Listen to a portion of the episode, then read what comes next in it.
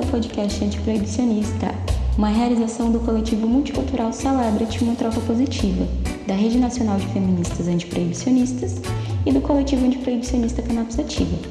No episódio de hoje, vamos conversar sobre saúde mental, medicalização da vida e redução de riscos e danos.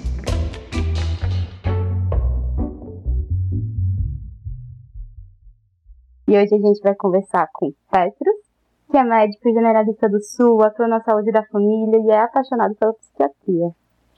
E aí, gente, sou Petros, né? Vim falar e trocar uma ideia com vocês é, realmente sobre saúde mental e também eu acho que não é, deixa de estar no contexto de saúde mental que a gente tem vivido realmente no país, até porque gente, eu acordei hoje para tomar café da manhã com notícia, hoje dia 27 de março, de que tivemos 3.600 mortes no país, né, registradas em 24 horas. Isso vem realmente é, batendo muito na saúde mental do brasileiro, né? Com certeza, com certeza. Também estamos aqui com o nosso querido Gabriel Vulgo Ruivo, que é psicólogo, especialista em psiquiatria transpessoal, com experiência em saúde mental e Bom dia, galera. Vim aqui para acrescentar, faço parte do coletivo também. Né? E vou estar tá conversando aqui com o Pets e com a Aninha sobre essas questões de saúde mental, né? Que são um tema tão vigente que a gente precisa muito estar tá conversando, né? Importantíssimo. Mas é isso, galera. A gente vai conversar um pouco sobre esses contextos de saúde mental. E aí, Queria primeiro perguntar, já tá falando um pouco sobre o que o Patrício colocou, né? Como é que vocês estão, como é que vocês vêm vivenciando esse período, como é que a gente pode entender o que é saúde mental e como isso vem nos afetando, e, né? O que, que realmente é essa saúde mental com esse recorte, já que tá tão em alta, a gente realmente entende o que é saúde mental? Exatamente, né? Tá pegando, assim, realmente pro que a gente atende, né, para os pacientes, porque a demanda Sério, tem plantão que, que só chega Covid e sintomas de ansiedade e depressão. É impressionante. Às vezes chega uma pessoa com sintomas respiratórios e no final da, das contas você vai fazer é, exame físico, ver sinais vitais e ver que na verdade não tem nada que justificaria aquilo. Na verdade, ela está somatizando um quadro, né? É, até porque se a gente for ver nessa essa questão numérica, né? Que agora o Brasil é, é números, né? Uhum. Para você saber é, que cresce de uma forma geométrica, né? A gente comparar a primeira onda do ano passado, a gente tem mais do dobro do número de mortes. E as pessoas, você vê, por exemplo, que independe de, do auxílio emergencial, né? Cada vez diminuindo mais. Realmente é uma situação que você pode digamos assim, está com, como se tivesse superado, entre aspas, o fundo do poço, que é foi o, o, o, ano passado, né? Aí, fora a, a saúde dos profissionais de saúde, que acabam realmente sendo abaladas. Falar uma questão pessoal. Eu mesmo, quando iniciou a pandemia, estava tinha, tava com problema de ansiedade e estava tomando uma vacina. Uhum. Aí, quando iniciou a pandemia, eu fiquei, estava querendo fazer o desmame. Tive que dar um, parar um pouquinho, deixar toda a situação se estabilizar para realmente iniciar o desmame. Estou bem, mas realmente os, os é, plantões não estão sendo fáceis, até porque tem essa questão do oxigênio, que é muito triste que a gente está passando, né? Falta de insumos, é, UTIs lotadas, funcionando aí com mais de 100% da, da capacidade, uhum. é realmente tenso. Essa semana eu não estava muito bem e a sensação era muito essa, de falta de ar. Aí só o comentário que eu fiz ontem, né? Ontem à noite, é quando eu coloquei um psyzinho para tocar, chega a ter a sensação de respirar um pouco. Então, assim, como que isso afetou a minha saúde mental, como que isso me deu um bem-estar, mesmo diante de uma situação de números de tantos embates e enfim. Nossa, é realmente uma questão muito complicada, né? E esse exemplo que tu deu, Petrus, é, eu recebo na clínica psicológica, né? Muito similar. Né, vários pacientes novos, né, iniciaram no ano passado, começo de pandemia, né, com esse grande temor, né, do Covid, Eu até ficava brincando assim, brincando mais ou menos, né? Criei uma mitologia do Covid, na verdade, com os meus pacientes, né? Que se criou essa crença de que se você botasse o pé para fora da sua casa, você estava morto, automaticamente, né? E aí aquele grande temor, né? As pessoas realmente, né? Que um sintoma de ansiedade é a falta de ar, né? É uma arritmia, né? É você ficar realmente com aquele sentimento de angústia, não conseguir respirar, né? E aí tem esse meu paciente específico que ele dizia que uma das questões dele, né? Que disparava a própria ansiedade era essa percepção extremamente aguçada da do corpo dele, né? Ele sempre está prestando atenção. Peraí, minha respiração tá certa? Não, minha respiração tá curta, né? E ele mesmo me falou, né? Antes de ele começar, né? Como meu paciente, ele foi para uma UPA, né? Foi para uma consulta com um médico clínico, né? Justamente pensando que estava com Covid, o médico foi lá e disse: Não, você precisa ir para uma psicoterapia, né? E passou ainda. É... Como é que foi? Eu acho que ele passou um benzodiazepínico, que eu não achei muito interessante essa abordagem, né? Mas realmente no momento de crise, né, que ele estava passando, é um sintoma para ajudar a aliviar um pouco, né? Mas realmente agora ainda nesse momento que a gente está vendo, isso foi no ano passado, né? Imagino como que deve estar tá se generalizando, né? Cada uhum. vez mais sentimento de angústia, né? Posso dizer que esse meu paciente especificamente, estou impressionado porque ele ficou muito orgulhoso, né? Que na verdade ele está conseguindo lidar muito melhor, né? Com essa situação que está muito pior, né? Isso até é interessante que ele está é, buscando ajudar, né? Passar o que, que ele vem aprendendo, como ele vem conseguindo sustentar isso tudo, né? Para os familiares agora, para amigos, Exatamente. né? Isso aí que é bacana, pelo menos, né? Teve, teve um estudo, inclusive, recente da, da USP, que ele apontou né, o Brasil como o país que está liderando o ranking, né, número um, em ansiedade e depressão depois aí desse período de é, pandemia. Estamos vivendo pandemia, mas pós-quarentena, assim, que agora a gente já está voltando a um quase lockdown, né? Na situação atual. Aí, salvo engano, era mais de 60, 73 é, por cento das pessoas que tinham sintomas é, de ansiedade e cerca de 55, alguma coisa assim, de sintomas depressivos, né? Uhum. E fora que às vezes as pessoas têm também um preconceito com, você ter uma doença psiquiátrica. Às vezes você chega e diz, não, você provavelmente está tendo sintomas ansiosos e a, o paciente já chega, o quê? Você, tá, você acha que eu sou doido? Tem toda essa questão do Tem estigma, toda essa né? Questão. E assim, como plantonista, às vezes é um pouco é, difícil, porque você tem que ter uma, é, atender muitos pacientes e às vezes você quer dar um insight assim, no, na pessoa. Por exemplo, uma coisa, tudo bem, eu entendo a questão do, do benzodiazepina, tem que ser usado com muito é, cautela e super, sendo supervisionado. Mas um teste que eu faço é o teste do clonazepam, que eu brinco.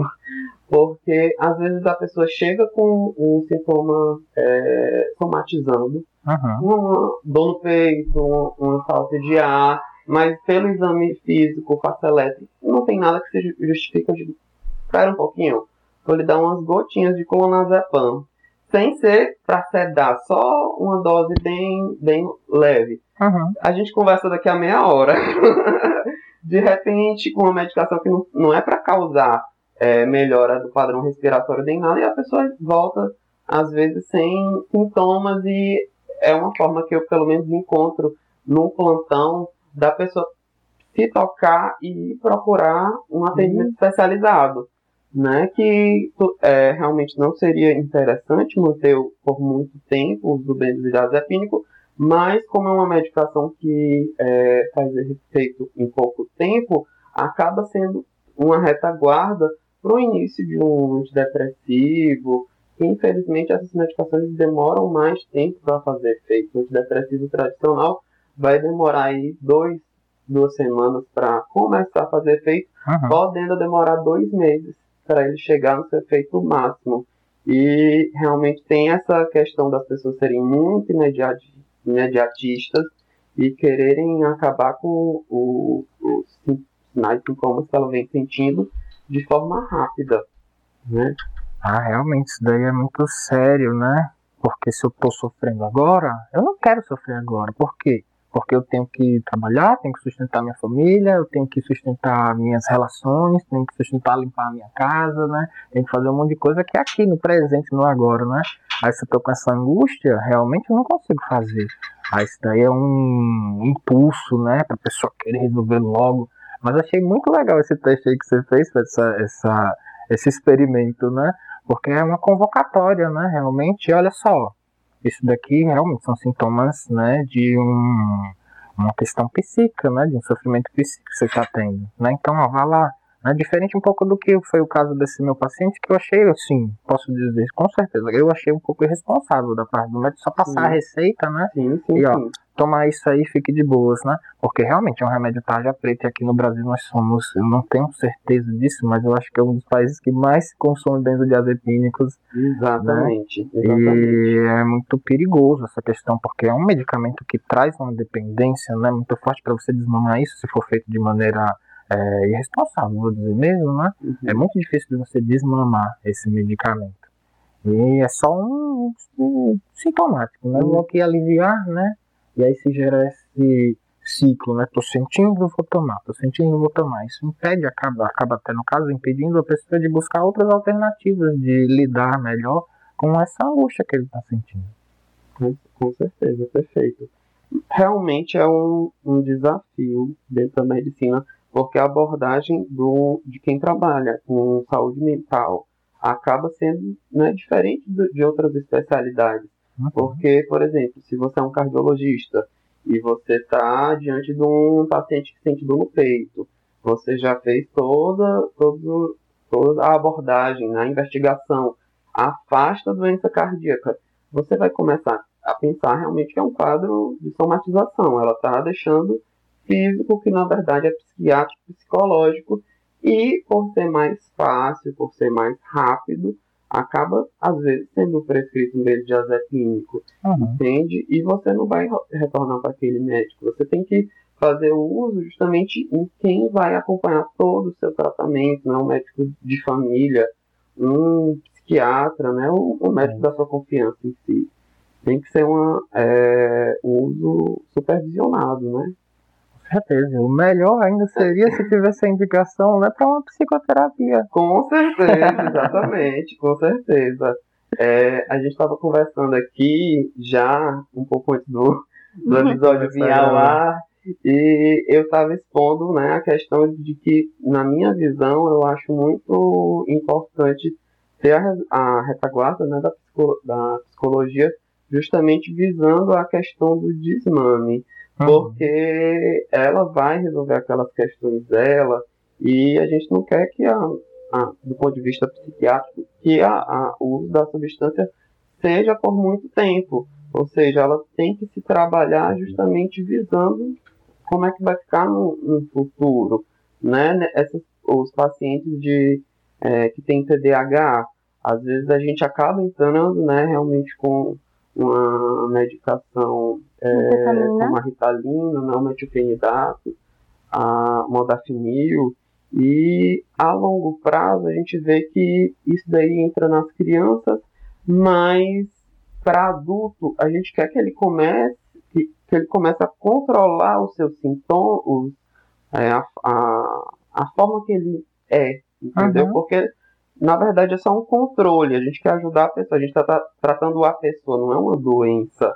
Uhum. E a gente quer que ele se trabalhe justamente visando um futuro com menos substâncias. Isso. E eu acho até interessante, Petrus, que eu meio que aqui nesse espaço da clínica, né, eu bani a palavra controle. Né, eu gosto muito de falar de acolher, né? O acolhimento, a aceitação, né? É justamente disso, é tentar transformar aquilo que a gente pode, né? Que é o que? A nossa, o nosso entorno, né? O nosso ambiente, né? A forma como a gente interage com esse ambiente, né? Se eu fico insistindo justamente, né? Em controlar, né? Em me fechar num caminho assim específico, né? Isso daí é muito angustiante, né? Isso daí é justamente causador de diversos é, transtornos psiquiátricos, né? Ah, não, porque eu tenho que viver assim, não é porque eu tenho que me adaptar dessa forma, tenho que trabalhar esse tempo aqui específico, tenho que produzir dessa forma aqui, né? Aí isso tudo vai deixando a gente pirado realmente, né? Aí nesse caso do, do próprio TDAH, né? Eu tive até uma conversa com a Aninha, com a Clarinha também, que é do coletivo, uns dias atrás, aí, umas semanas atrás, a gente falando sobre isso, né? Que me veio com uma dúvida, né? Como é que a gente. Eu fico pensando, né? Qual que é, qual que é a influência, né? O efeito desses medicamentos, a gente tá chamando de smart drugs, né? A longo prazo, né? Porque você fica lá. E eu não conheço nenhum estudo que fale sobre isso, né?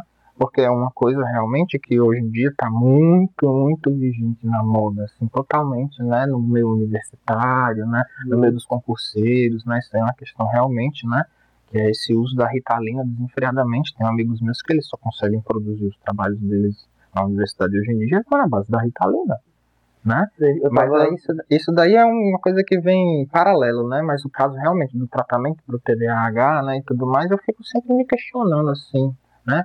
se não, se não é, na verdade, uma cobrança para um encaixe num estilo de sociedade, né? Que a gente precisa justamente, né? Eu preciso ter esse foco específico, né? E aí eu corto a minha própria individualidade, meu jeito de ser, né? Se eu uhum. tenho uma forma assim, é, tenho pacientes, né? Que no caso trazem traços, né? De um TDAH, né? E tudo mais. Se eu tivesse essa perspectiva mais é, diagnóstica, né? assim, um diagnóstico fechado, né? Eu ia tratar o TDAH, mas eu fico pensando, calma aí, eu falo traços, prefiro, prefiro, prefiro falar dessa forma, né? E aí eu começo a tentar aproveitar isso no paciente, né? Como uma coisa positiva, né? Não como uma coisa negativa que tem que ser cortada, né? Não, você tem que se focar. Olha só, você está estudando para uma disciplina, né? Uma prova que você vai fazer, sei lá o quê, né? Então você tem que sentar a bunda e passar quatro horas estudando essa porra. Desculpa até a palavra, mas enfim. é, na verdade, a pessoa não consegue fazer isso. Ela gosta de estudar 30 minutos disso, e depois vai estudar 30 minutos de outra coisa, né? Então vamos utilizar isso como uma coisa que te impulsione, não que te limite, né? Aí só essa mudança de perspectiva já faz uma diferença fenomenal, né? E aí justamente aquilo que você estava falando do é, acolhimento né, da tua própria individualidade, né, da sua forma de ser, para que você utilize menos né, desses medicamentos. Só que isso aí é um debate realmente complicado, né? Porque aí tem a cobrança da sociedade, né? E aí tem o teu próprio bem-estar, a tua própria saúde, e a gente fica um malabarismo eterno em cima disso.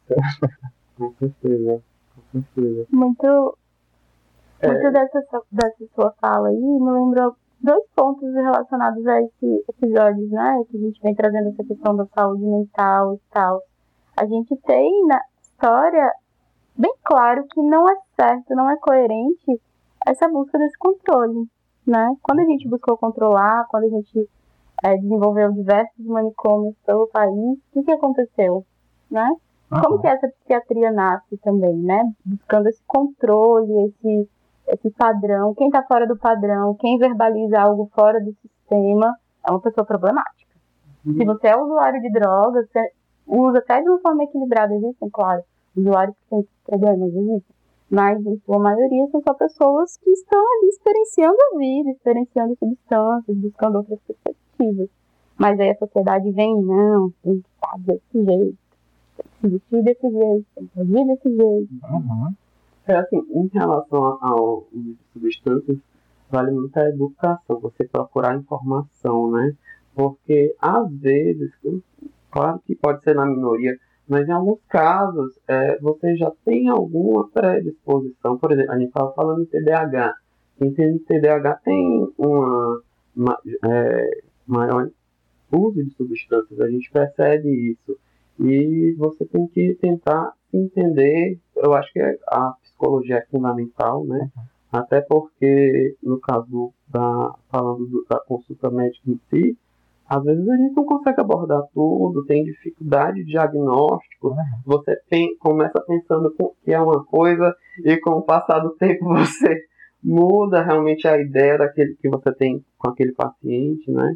Às vezes, se for falar no, no transtorno bipolar, inicia um, um quadro depressivo, você acompanha anos uma pessoa que lá na frente acaba entrando no quadro maníaco e vai uhum. mudar totalmente a sua, a sua visão, a sua conduta para aquela pessoa, né? Acho que vale muito essa, é, a pena você ter esse acompanhamento, né? Teve uns momentos que vocês falaram muito sobre o aqui, o agora, né? Tendo todo esse recorte aí da pandemia e tal.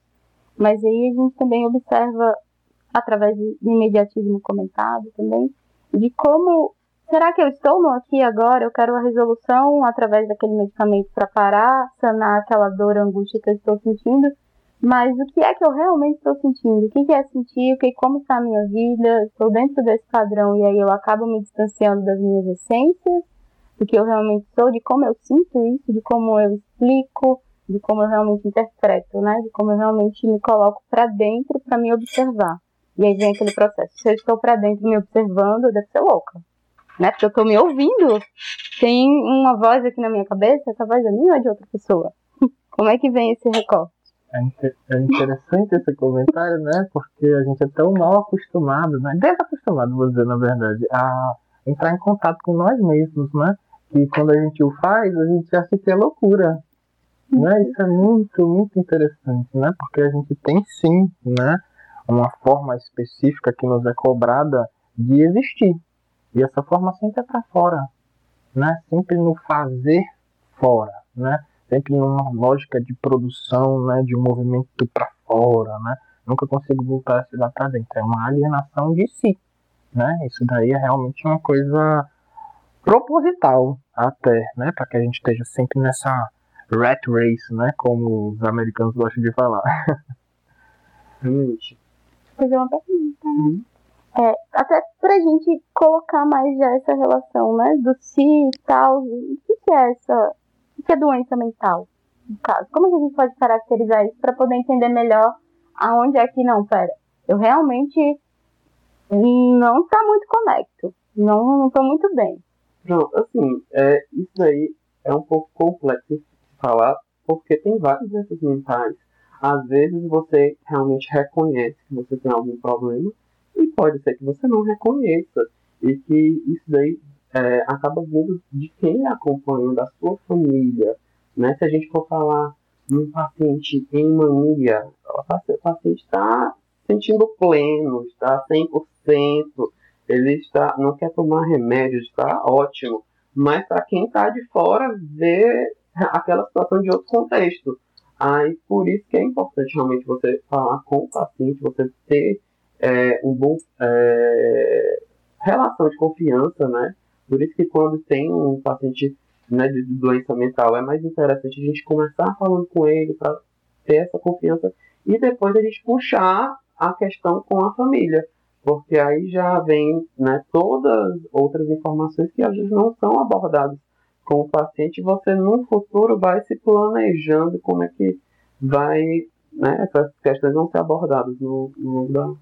É interessante, que tu, na tua fala agora, né, quando a Aninha perguntou no caso, eu, eu pensei numa definição generalista, né, que seria justamente, olha, um adoecimento psíquico, né, um transtorno psiquiátrico, né, tudo mais, ele produz sofrimento psíquico, né? Mas aí logo tu pegou o exemplo da mania, né? Porque realmente a pessoa não está em angústia nesse momento de mania. Então não necessariamente vai ser só essa questão do, do sofrimento, né? Uhum. Aí eu fico pensando aqui então que é algo que traria um desequilíbrio, né? Seria nos excessos a gente poder partir dessa perspectiva, né? Eu tô pautado nos excessos, então, né? Pode ser então um excesso de sofrimento, de dor, né? Mas também um excesso de alegria, vamos dizer assim, né? Um excesso de produtividade, né?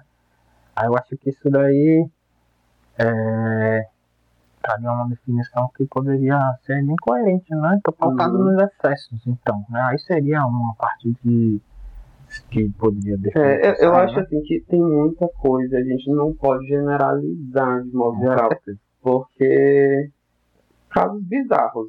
Vamos, vou aqui trazer à tona, pense na grávida de Taubaté. ah, todo mundo lembra aquela figura com barrigão num programa de TV e que ela afirmava aquilo e no final das contas, né, era, foi diagnosticada com pseudologia fantástica. E aquilo não era formal, não era porque ela queria, ela teve que devolver tudo que recebeu, fralda, enfim, toda aquela situação. Mas você tinha uma doença psiquiátrica que às vezes o povo não sabia, né? Realmente muito difícil você dar alguns diagnósticos. Uhum. É, eu tive eu, um caso muito bizarro. Muito bizarro que eu eu queria até publicar no futuro, estava organizando, que foi duas grávidas, uma situação muito interessante, de uma psicose compartilhada. Uhum. Aí, é, não sei se você já ouviu falar em folia D, loucura 2. Uhum. Existe é, o folia D, que já é uma doença muito rara, uhum. e existe o folia in family, que seria essa psicose compartilhada. E no caso eram quatro mulheres que passavam o dia basicamente juntas e ficaram grávidas, digamos assim, na verdade, gravidez psicológica, sendo que já eram ligadas e passaram mais de um ano sem menstruar, 30 quilos a mais, ah. nove ultrassons todas sem bebê, é, vários beta-HCG negativo, e aquilo sendo os casamentos se desfazendo, né? Aí acaba que é um desafio para você dar um diagnóstico desse, porque é, é uma coisa rara, entendeu? Acaba que você vai demorando e, e vai norteando o, seu, o, o, que você vai pensando. Porque da primeira vez eu não conhecia, não, não sabia o que era folia D. Mas aí você vai procurando até encontrar alguma situação que vai justificar tudo aquilo. No uhum. caso, elas não tinham nenhuma alucinação em si, mas tinha é, a, o delírio da gravidez psicológica que fez elas ficarem nessa situação, mais juntas se menstruar e tal. Foi bem, bem interessante essa, essa história. Uhum. Realmente. Eu tenho uma outra pergunta. Ah. Temos algumas. Mas é voltando assim, é, para essa linha do que a gente estava falando, eu queria que você, você falasse um pouco o que é o PSF e como que ele caracteriza, ele também se conecta a essa relação da redução de danos para além da relação que a gente tem de que a RD ela é só para uso de drogas, né? Então, como que a gente também trabalha, por exemplo, perspectivas da redução de danos está também na criação do vínculo familiar, do vínculo entre quando a gente vai fazer um atendimento, você cria uma confiança, uh, tem todo processos sim relacionados ao uso para ter isso, mas também nesses outros processos de cuidado, né? Como que a gente pode analisar isso? Né? Assim, a estratégia de saúde da família, né, é realmente a porta de entrada para o serviço de saúde, né? Você de lá pode ser remanejado para um serviço é, especializado, mas a grande parte do, da, das questões vão ser resolvidas no, na própria é, serviço básico de atenção de saúde. Aí, por exemplo, a gente pode citar, né, porque redução de danos não só como drogas ilícitas, mas como as lícitas. E você tem, o, por exemplo, o programa antitabagismo, que uhum. se consegue a bupropiona, se consegue os adesivos de nicotina, né, o nicotin, e isso daí é totalmente gratuito, né, porque são medicações caras mas que você consegue é, pelo SUS e nos próprios grupos, né? Porque fora a, toda a questão medicamentosa, é interessante também é, a troca de, de experiências entre usuários. E é uma questão muito interessante também que, que o, o SUS acaba abordando, né? Tem a atenção é, também com os usuários de álcool, né? Que seria, no caso, a, a droga que realmente repercute mais na nossa sociedade. É, na minha vivência com, como médico de estratégia de saúde da família da, do local que eu trabalho, sou médico de zona rural, uhum. eu não tenho tantos, tantos casos de uso de outras substâncias. O que pega mais é mesmo álcool e cigarro. Mas eventualmente chega, com certeza, né? Outro, outras situações, uso de, de cocaína, de crack, às uhum. vezes a gente pega com certeza. Não só na saúde mental, como clínico, você pega com um paciente que descompensou porque fez uso de alguma substância e chega naquela situação para você. Em São Paulo do Potengi, né? Eu falei São Paulo do Potengi em Goiânia. Aí, no São Paulo do Potengi é PSF, Goiânia do plantão, não estou lá. Ô, Petros, é, acrescenta aí, né, porque não é muito minha área, mas eu fico pensando, né, que essa questão da atenção primária, né, também trabalha muito com a prevenção, né, com, com a prevenção de doenças, né, isso daí já é trabalhar com redução de danos também, né, no caso que a Ana perguntou, justamente indo além, né, do que seria apenas uma relação com o uso de substâncias, com a relação com a saúde como um todo, né? Isso aí eu acho bem bacana, né? Que tem tenho amigos, né, que foram fazer residência, amigos psicólogos, né, que foram fazer residência né, em atenção primária lá em Currais Novos, tem uma amiga minha que foi lá para o interior de Garanhuns, e é interior de Garanhuns aí, na zona rural também, né, e aí eles trabalhavam muito com essa questão da prevenção, né, prevenção de saúde, né, do cuidado de trabalhar em grupos também, uhum. né, para que se justamente evitasse, né, uma hipermedicamentalização, né, uhum. dessa população específica, né, porque justamente algo que a gente já comentou antes, né? Nossa sociedade é muito acostumada, só a uma resposta imediata, né? Tô sentindo uma coisa, toma esse remédio aqui. Isso para tudo, realmente, né? Toma esse remédio aqui, mas quando na verdade tem outras possibilidades, né? Só que aí é um trabalho difícil para o médico, né? Sim. A minha mãe, ela é médica aposentada, né? Ela trabalhou muito tempo em PSF também. Né, a gente já morou em interior, em Cerro Corá, né, e tudo mais, trabalhava em Parnameira, em Passagem de Areia também. Aí ela dizia o seguinte, só, só no final da vida dela que ela foi trabalhar, da vida, da vida médica dela, ela foi trabalhar em urgência, emergência lá no Deoclésio, em Parnamirim. Mas ela dizia o seguinte, quando ela não passava um medicamento específico, tentava ter uma conversa com o paciente, eu acho que você deve ter passado essa experiência também, né? Aí você pensa assim, você não precisa desse medicamento, você vai querer conversar com o paciente, né? Aí, aí o cara saía, a pessoa, né? Saía chateada, esse médico não presta, né? não me deu remédio, não sei o que e tudo mais. Quando na verdade seria muito mais interessante uma perspectiva de redução de danos, né? Uhum. Para tentar prevenir, né? Para ser um cuidado que fosse uma coisa mais saudável até, né? Porque é isso, essa coisa da hipermedicamentalização, né? Isso, claro que no momento vai ser bacana, mas isso a longo prazo não é interessante. Exatamente. É, essa questão é, do contato médico-paciente é muito importante por exemplo, se a gente for é, falar em relação a processos médicos, na minha opinião, se você tiver uma boa relação com o médico paciente, você não vai ser processado, não. Porque ele vai estar tá vendo que você está dando o máximo de si, entendeu?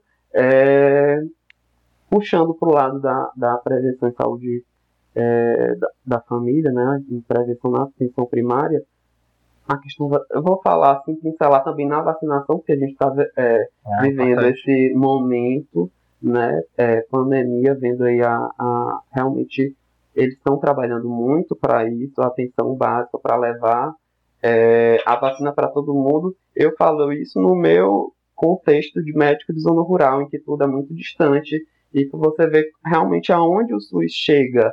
Num, num, num certas pessoas que não se saem daquele sítio, uhum. cantos distantes, e está lá a atenção primária indo. Aí você pode pensar em, no, na Zona Norte, em, né, no Amazonas, como é que é o contexto de você levar vacina para cantos é, distantes. Teve um, um avião que bateu num burro, que estava levando, não sei se vocês chegaram a ver, Nossa, que eles estavam levando vacina não me lembro aonde, aqui pelo Nordeste, e no pouso o avião bateu num burro. Cara, que acabou trágico, meu Deus. É, demorando ainda mais é, na questão da disponibilização dessas, dessas vacinas. Mas é engraçado, porque a atenção básica a gente aprende desde criança, né? Você precisa o quê? Fazer atividade física, isso. comer saudável, né? E isso acaba é, não só beneficiando a questão da, da saúde física como da saúde mental mesmo, Com né? Certeza. Principalmente aqui nesse, na pandemia, né? Você manter uma atividade física ajuda muito na clausura. Isso daí é uma estratégia, né? primeira estratégia de redução de danos, né? Que Exatamente. a gente pode ter que é essa prevenção, né? Um cuidado do teu corpo anterior, né? A qualquer coisa. Você ter essa rotina, né? Eu costumo dizer até para os meus pacientes sobre isso, né? Porque claro que o psicólogo sempre vai estar falando sobre isso também, né? Que é o seguinte, se você tem uma base sólida, né? Lidar com os tremores da vida, né? Fica muito mais tranquilo. E essa base é justamente constituída por uma boa atividade física, né? Por uma boa alimentação, uma rotina de atividade física, uma boa alimentação, né? Tentar, né? Ter relações, né, estar interligado com o outro, né, isso também faz parte, né, essa questão do isolamento, né, muito angustiante realmente, então é uma tentativa, né, de você se manter conectado, E aí tem o próprio sono, né? Essas noções de segurança, mas aí é um pouco mais complexo, né? E sono porque é, quando uma pessoa entra com um transtorno de ansiedade, a gente, eu pergunto logo no sono da pessoa. Exato. E aí, como é que tá seu sono? Porque acaba sendo, às vezes a pessoa não vem nem pela questão da ansiedade, uhum. vem por causa do sono. Aí você vai puxar, em vez de você entrar com benzodiazepínico, fazer uma abordagem totalmente inadequada, você tem que puxar realmente o que é que ele está passando, o que é que está fazendo, o que é que está inserido nesse contexto de vida né, dele, para passar uma, uma meta terapêutica. Aí entra em relação a essa resposta de ação, né, da, da demora no, na resposta medicamentosa em uhum. várias substâncias, antidepressivos, antipsicóticos também, tem um efeito, tudo bem, imediato, mas tem efeitos que são efeitos tardios, uhum. né? Você tem que ter um pouquinho de paciência e vai adaptando de acordo com a, com a resposta do, do usuário e os, o, as dificuldades que ele vem realmente enfrentando, né? A questão, como a gente está falando anteriormente, questão do peso, ah, tem medicações que engordam, que emagrecem, é, tem interferência na libido, né? E acaba dificultando muito todo esse processo de tratamento, de escolha medicamentosa, que é, é meio tentativa e erro mesmo, e você vai tentar pelo menos deixar essa, essa encontrar essa substância uhum. ideal, digamos assim, individualizada, né, um pouco mais rápido com a ajuda do, do psiquiatra, mas infelizmente é um saco, demora. Demora mesmo, é difícil, eu entendo. Aí assim, se a gente for puxar já pelo lado, por exemplo, do uso medicinal de outras substâncias, é, eu acho muito interessante, né? Você ter um tratamento adjuvante, entendeu? Você ter um auxílio, mas assim, pra... Tudo depende muito também do médico que está lhe acompanhando, uhum. né? Ele vai sentir qual vai ser o seu caso, mas para você ter, por exemplo, um tratamento sozinho com canabidiol isolado, aí ele tem que ser visto caso a caso. Pode talvez não ser tão interessante, né? Até porque se você for ver, é, não é uma receita de bolo, como outras medicações, você chega em farmácia e você compra aquilo já pronto. Não. Você vai vendo a resposta individual, não existe um, é, uma dosagem ideal. Você vai tateando um pouco até encontrar né, realmente o que seria mais a dose ideal para você. certeza, né? Essa questão de que cada corpo é um corpo, né? E por não estar tá um, não ser ainda, né? Uma, um tratamento padronizado, né? Tudo uhum. mais, fica essa dificuldade maior, né? É, e o próprio preconceito também na, na classe médica, né? Ah, Tem muito preconceito quanto a isso daí, né? E falta de, de... tudo bem que tem a, a, a associação Abrace, né?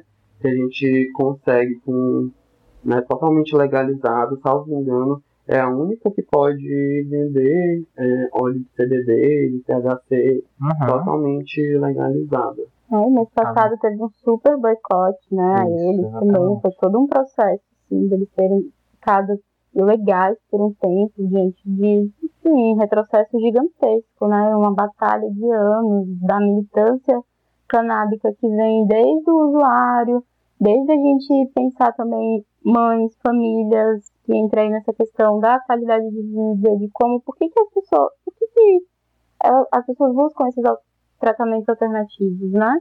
Tem um, um estudo que ele fala sobre o nível é, altíssimo dos riscos da insegurança, no caso, dos medicamentos psiquiátricos. Então, eles não são tão seguros assim.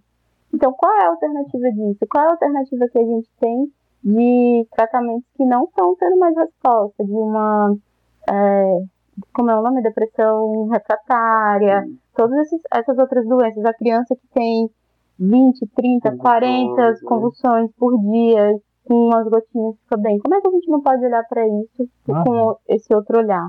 Como é que a gente não pode pensar é, um momento pós-pandêmico com que já, a gente vive já, né, essa grande, esse grande fortalecimento dessas doenças, é, enfim, essa doença do medo, essas outras questões que estão aí, se a gente não pensar também nas outras alternativas, se a gente não pensar é, as terapias psicodélicas, uhum. e aí como que isso chega hoje, desde para chegar no interior, a chegar a gente que já está aqui, que já tem acesso a essas substâncias, que já usa, que já tem todo um uma relação, né, um vínculo com isso.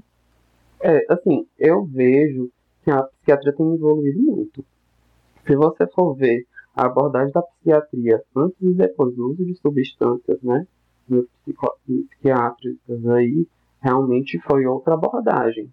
E o que a gente vê muito também é o efeito colateral, porque o que é uma boa droga? é que você vai ter um bom efeito e tentar o um mínimo de colateral, uhum. né? É, a psiquiatria ainda está em evolução e nós vemos cada vez ela se modernizar ainda mais, por exemplo, né, testes genéticos para você facilitar esse, essa escolha né, genética da medicação mais apropriada para você. Pode parecer meio surreal, nossa, um exame farmacogenético, mas está cada vez mais mais presente, né? E a gente pensa assim que no futuro realmente isso daí pode ficar mais viável.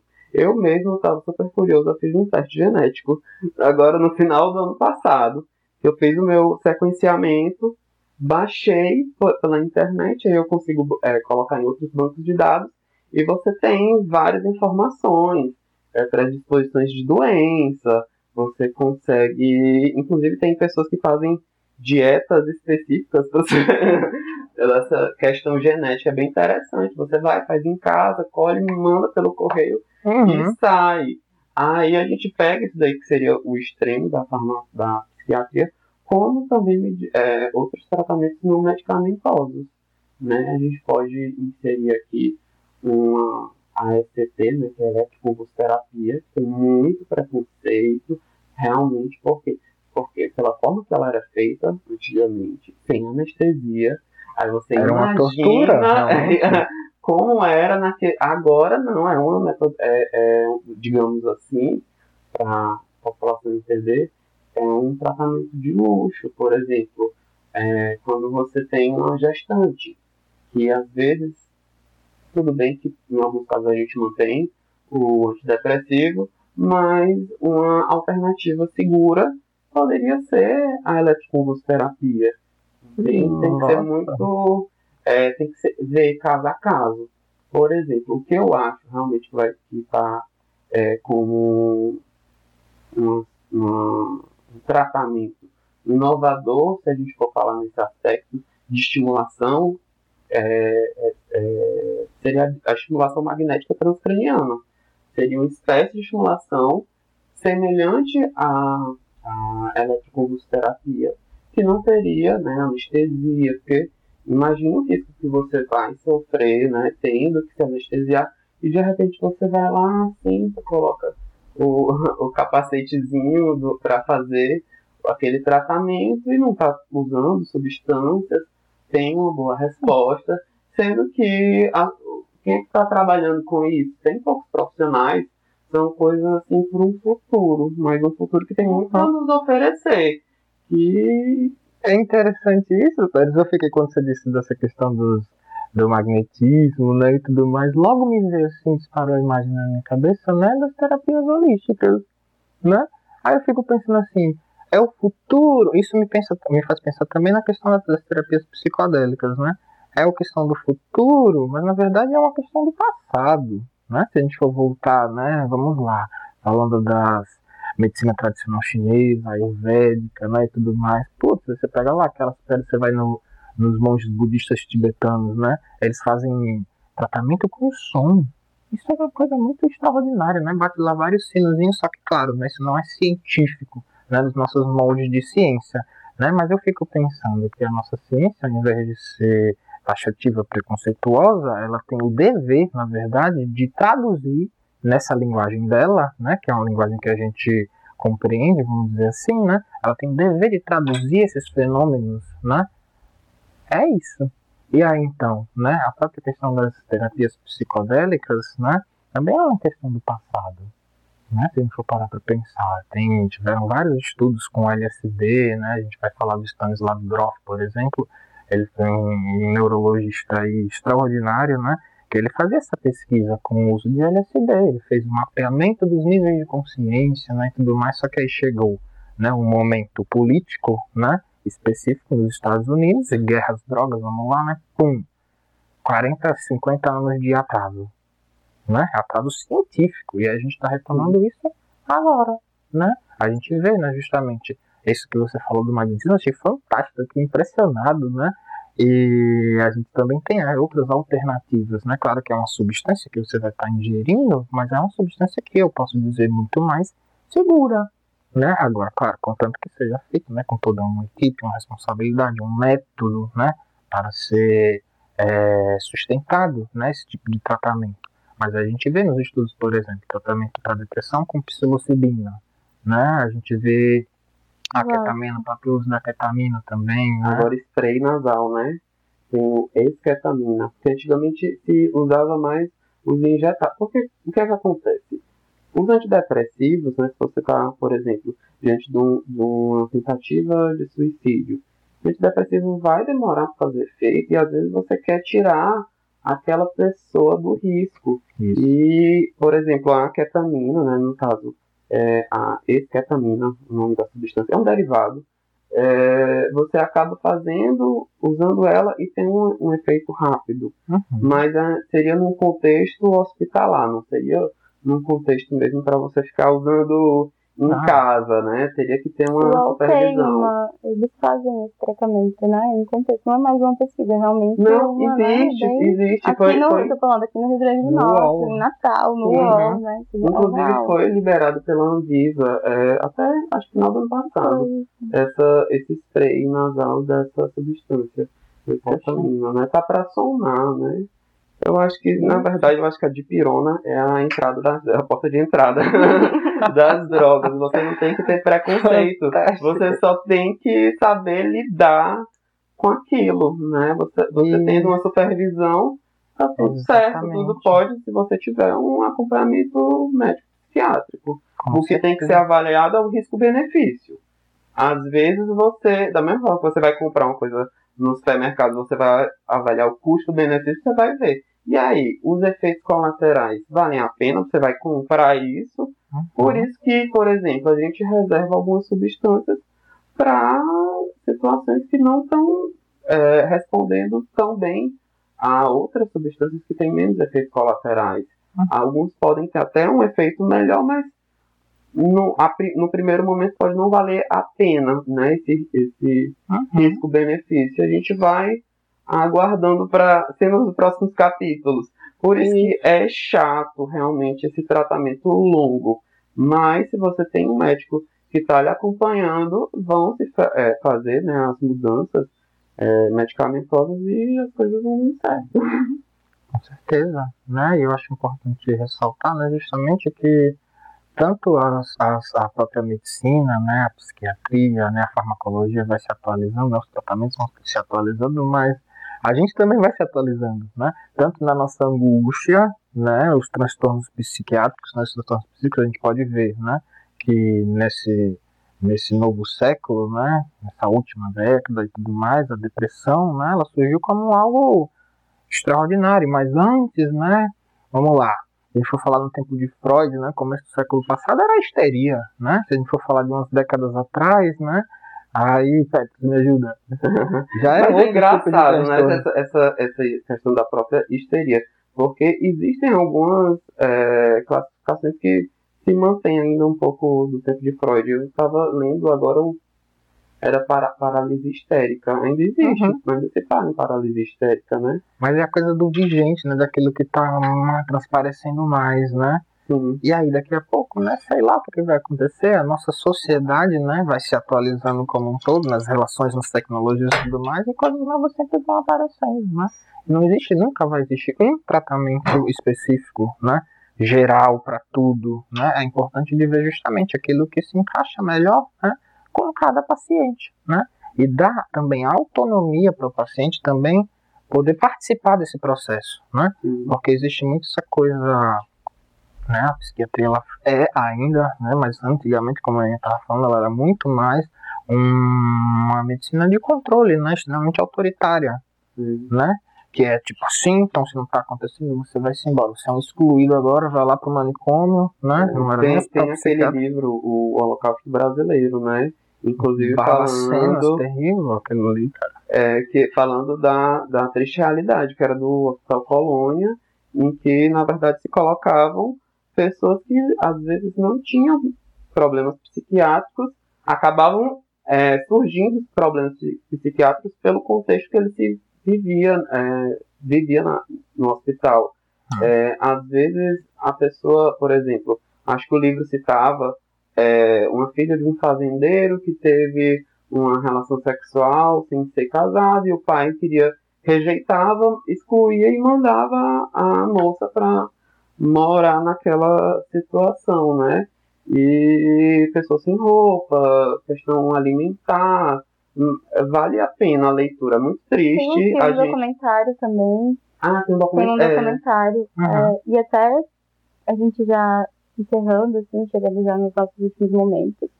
é, dois comentários, né? Um que muitas coisas do que vocês falaram me lembrou muito a questão da Pix, né? E aí a Uhum. gente vai ter um episódio que a gente vai falar sobre essas práticas integrativas que, que parece que vem sendo um modelo também para entender e ampliar mais esse, essa forma dessa leitura, dessa outra, desse outro tipo de cuidado. Isso. E esse episódio ele vai ter dois episódios, né, sobre esse tema de saúde mental. E o, as nossas próximas convidadas elas vão trazer muito essa questão. É, a Fátima, a foto que ela tem, ela tá com esse livro, né? Ela vem muito dessa questão da institucionalização, do que é. ela trabalha no João Machado. Vai ser bem legal a gente trazer isso também para fortalecer e complementar o que a gente está tentando construir aqui, né? Do que que, como é que a gente mantém esse equilíbrio? Como é que a gente observa essas novas tecnologias? Como é que a gente fala de eletroconvulsioterapia sem pensar no que aconteceu nessa época nesse manicômio? E aí você vem assim, isso é um tratamento de luxo hoje. É. Como é que a gente pensa esse desenvolvimento tecnológico junto com essa, esse peso, né, que a gente tem do passado, como que isso vem revolucionando, se colocando e realmente buscando esse equilíbrio social, psíquico, espiritual, de todos esses processos. E eu queria que vocês, assim, né, que a gente falasse de contexto geral, que vocês, sim, como se sentem, querem, qual mensagem vocês podem é, passar pra gente nesse equilíbrio dessa saúde mental, dessa redução de danos, ou sim, Ah, gente, busquem, né, uma mensagem que eu poderia dizer, né, justamente, busquem se manter conectados, né, criem uma rede de apoio, né, não se isolem, né, e busquem se manter informados também, sempre trocando, né, experiências, sempre trocando, né, sensações, sentimentos, isso é muito, muito, muito, muito importante para que a gente consiga sustentar, né, uma saúde mental que, enfim, nos sustente da nossa existência, né? No caso, é muito importante, né? E acho que é isso. Exatamente. Eu acho que a gente tem que manter a saúde, né? Tentar atividade física, maneirar no álcool, né? Porque a gente sabe esse efeito, o aumento de consumo de álcool é, com o lockdown, né? Nessa situação. É, que até tem alguns estudos mostrando a própria violência contra a mulher, que acabou aumentando nesse período. É, tentar maneirar, né? Ninguém é de ferro. fortalecendo, gente, o álcool é um depressivo, por mais que você, quando a gente usa os primeiros efeitos, a gente se sente mais leve, consegue às vezes se expressar melhor e tal, mas ele é um depressivo, né? Então, Sim, só a um longo prazo parece que as pessoas esquecem. Por isso que, ah, não, vamos, vamos tomar um negócio, vamos tomar um negócio. E com o tempo, cadê o seu quadro? Como é que você está se sentindo mesmo? Exatamente, perfeito. Aí, realmente, é, eu, eu falo isso. Eu acho que tem que manter a saúde física e a saúde mental, em parte, vai vir também com sua saúde física, com esse suporte, né? Quem você convive, se não pode ver, pelo menos manter contato, vídeo chamada aí. Eu acho que as pessoas cada vez mais estão deixando de mais de fazer as ligações para trocar vídeo chamada, né? Eu acho que 2021 trouxe muito essa essa questão também. Minha família é do Ceará, eu, eu fazia mais ligações é, realmente convencionais, agora eu tô fazendo muita chamada, não uhum. tinha. E o pior que é engraçado, moro aqui já tem anos e eu trouxe mais agora nesse, nessa onda de, de pandemia. São as atualizações São, né, é. Isso aí é interessante mesmo.